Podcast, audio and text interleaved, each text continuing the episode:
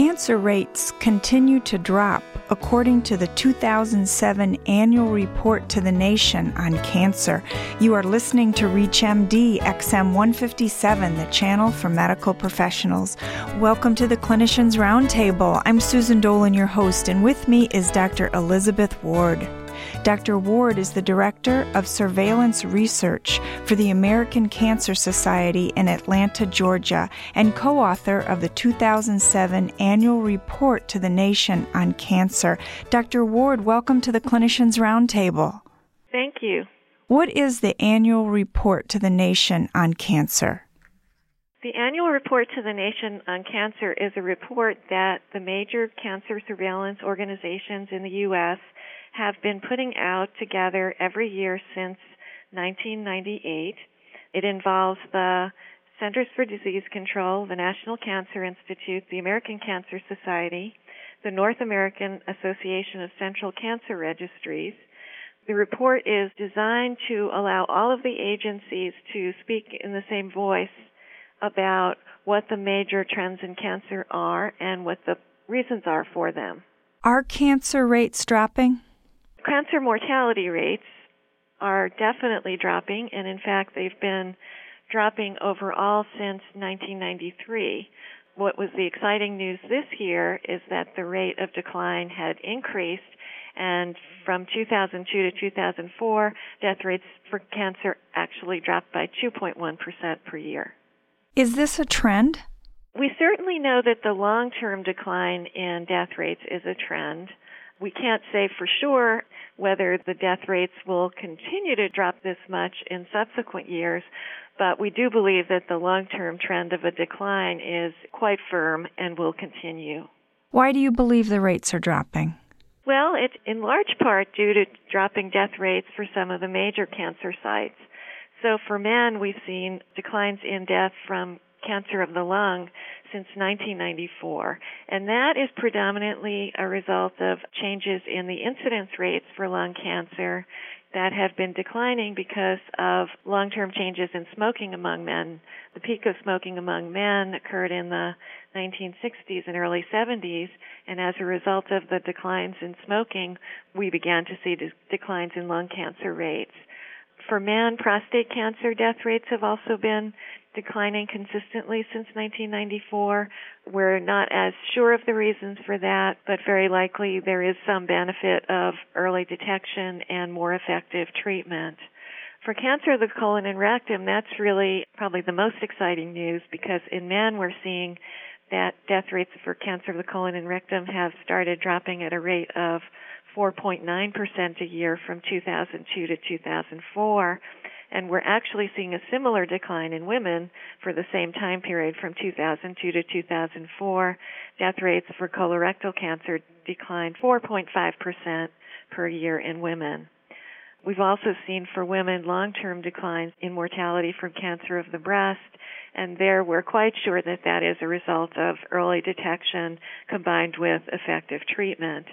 So the only major cancer that's not declining is cancer of the lung in women, where we are actually seeing a slight increase in death rates for women from 1995 to 2004. That still is progress because in the previous time period, that was 1990 to 95, death rates for lung cancer were increasing 4.2% per year.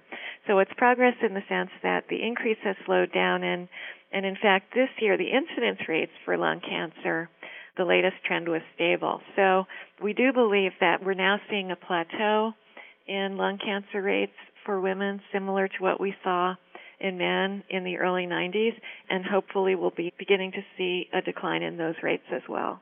And why the difference between men and women when it comes to lung cancer? It's essentially a difference in when peak smoking occurred among men and women. So men started smoking earlier than women, but then stopped smoking earlier. So it's really just that the pattern in men is shifted about 10 years later in women because of when peak smoking rates occurred. How do the different types of cancers rank in terms of mortality? So, lung cancer is the most important cause of cancer mortality in both men and women. In men, prostate cancer is the second leading cause, and cancer of the colon and rectum is the third. For women, it's, as I said, lung is the first, breast cancer is the second, and cancer of colon and rectum is the third. What is happening to the rate of new cancer diagnoses? Well, the rate of new cancer diagnoses are actually declining slightly. They were declining at a rate of 0.3% per year from 1992 to 2004. How can listeners learn more about the annual report to the nation on cancer? If they would like to obtain a downloadable version of the full report, they can go to the journal website for the journal Cancer, and they can also reach that website by going through the Cancer Society website, which is www.cancer.org. If you're just joining us, you're listening to the Clinicians Roundtable on ReachMD XM 157, the channel for medical professionals. I'm Susan Dolan, your host, and joining me is Dr. Elizabeth Ward from the American Cancer Society discussing the 2007 annual report to the nation on cancer.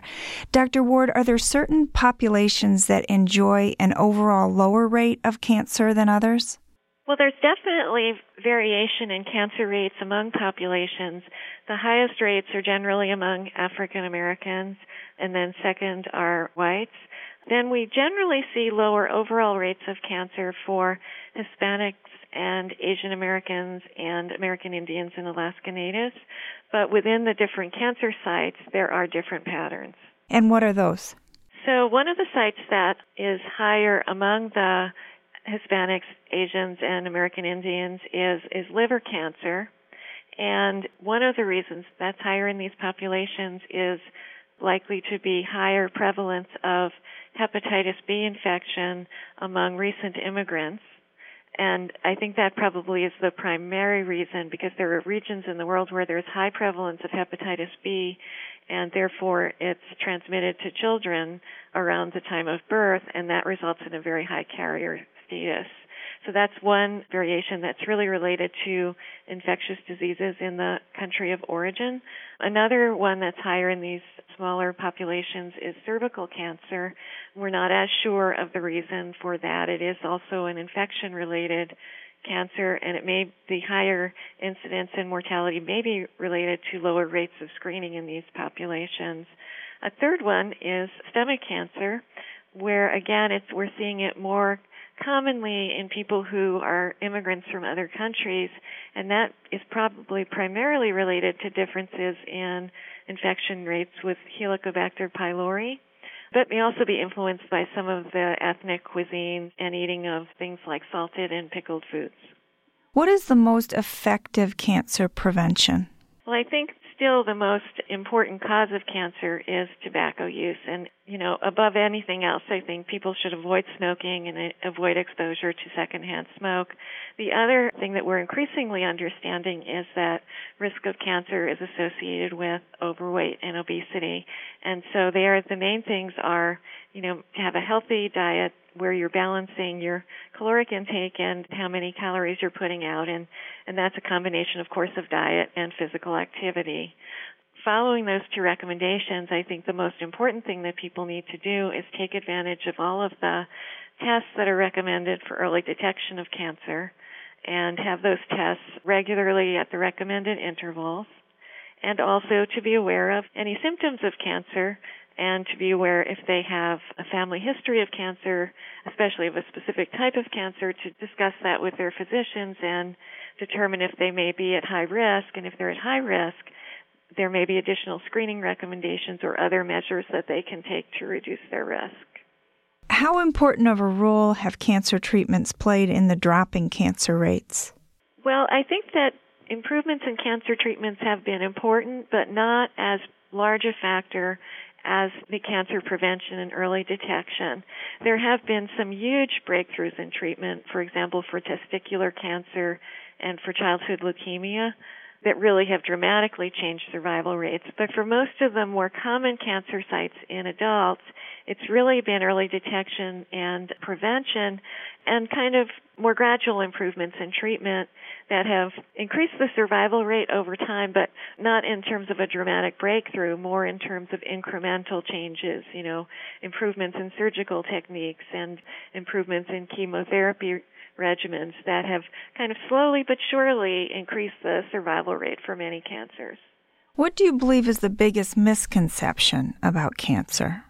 I think the biggest misconception about cancer is that people feel that they can't prevent it and that it's a result of you know things that they don't understand and can't do anything about and i think there's you know tremendous fear of cancer and sometimes that fear of cancer blinds people to recognizing what they actually can do in terms of prevention and early detection how is the publication Cancer Facts and Figures different from the annual report to the nation on cancer?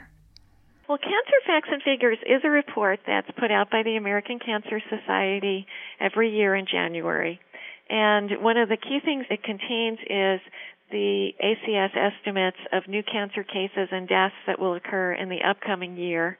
So in this January, it will be cancer cases and deaths in 2008. The other thing it contains is a, is a really succinct summary of basic information about cancer in general and about the most important types of cancer. So it's kind of a great reference source if you're interested in learning, you know, reading a page about breast cancer and getting a really nice overview of, of what's known to cause it, how is it detected early, how is it treated. The annual report to the nation is more focused on cancer trends and it's also a collaborative publication between all of the major cancer surveillance agencies in the United States.